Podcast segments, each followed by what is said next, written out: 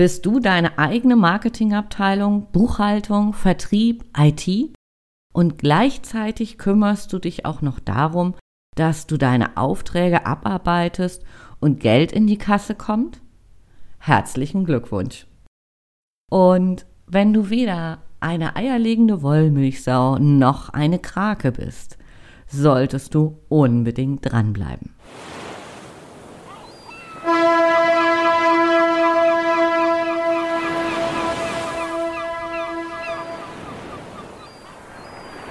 Ahoi und herzlich willkommen zu einer neuen Folge Rock Dein Business. Der Podcast für mehr Wunschkunden, mehr Geschäft und einfach mehr Zeit für dich. Mein Name ist Andrea Weiß und ich freue mich, dass du wieder an Bord bist. Sag, hast du dir das so vorgestellt? Experte für gleich alle Bereiche deines Unternehmens zu werden? Klar können wir alles selber machen. Nur dieses Vorhaben ist aus meiner Erfahrung nicht wirklich zielführend. Erst wenn wir lernen abzugeben, können wir mit unserem Business wachsen und bekommen auch Zeit für uns zurück. Wie viel deiner Zeit verbringst du mit Aufgaben, die du nicht zwingend selber machen müsstest. Wo sind die ganzen Baustellen, um die du dich kümmerst? Ein einfaches Beispiel. Wenn du deine Buchhaltung selber machst, dann kommen unfassbar viele Aufgaben auf dich zu. Du brauchst eine Software, du musst die Software beherrschen, investieren für diese Software oder mieten die Daten eingeben und sie auch noch so aufbereiten, dass dein Steuerberater was damit anfangen kann. Und wenn es ganz blöd läuft, dann kommst du hier und da an einen Punkt, wo du nicht weiter weißt und verbringst Stunden um Stunden bei der Recherche, indem du googelst oder YouTube dir Videos anschaust, um das Problem zu lösen, das du vorher noch nicht hattest. Und wenn du diese Zeit mal zusammenzählst, dann ist es eine ziemlich einfache Rechnung.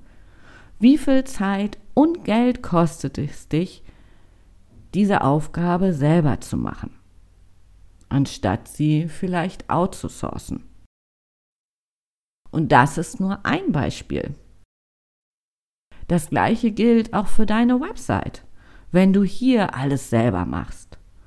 Noch vor wenigen Jahren hat man eine Website gebaut und die nächsten Jahre eher stiefmütterlich behandelt. Und das war ziemlich cool. Also du hast die gemacht und mindestens zwei, drei Jahre konnte die erstmal so stehen bleiben. Hier und da hast du mal ein bisschen am Text geändert, aber prinzipiell brauchte es keine Kümmerung. Es war ja einfach nicht Not, dauernd irgendwas zu ändern. Und auch der Sicherheitsaspekt war nicht so riesig. Heute sieht es schon ganz anders aus. Wenn du beispielsweise mit WordPress arbeitest, dann ist allein der Sicherheitsaspekt schon etwas, was Zeit und Know-how braucht. Zwei Beispiele von ganz vielen. Und wenn du auch so agierst, dass du wirklich so wie so eine Krake alle Dinge selber versuchst zu machen, dann könntest du dir jetzt zwei Fragen stellen. Worin bin ich wirklich gut? Was ist also meine Kernkompetenz? Und die zweite Frage, was zahlt wirklich auf den Erfolg deines Unternehmens ein? Fast jeder Bereich braucht seine Spezialisten. Und ganz gleich, wie sehr du dich anstrengst, du wirst kein Experte in allen Bereichen sein können. Und jetzt meine kleine Aufgabe für dich. Eine Aufgabe, die dir am Ende hilft, eine Entscheidung zu treffen. Liste einfach mal alle Bereiche auf, in denen du selbst aktiv bist.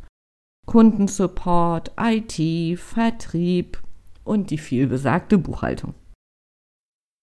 Zusätzlich rechnest du noch die Zeit hinzu, die du für YouTube-Videos und Recherche brauchst, um Probleme zu lösen, die hier und da immer wieder auftreten. Und wenn du die Liste und die Stunden hast, dann wirst du einen ganz spannenden Aha-Moment erleben. Mir ging es zumindest so. Wenn wir uns einmal wirklich klar darüber werden, wie viel Zeit wir mit Dingen beschäftigt sind, die nicht zu unseren Kernkompetenzen gehören und die uns davon abhalten, uns auf die wirklich wichtigen Dinge zu fokussieren, dann ist es eine sehr gute Vorbereitung dazu, eine Entscheidung zu treffen, was wir rausgeben können und wollen.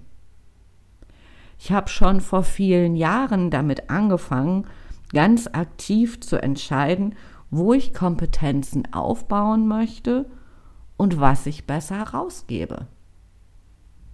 Und das bewusst zu tun, bringt eine unheimliche Entspannung.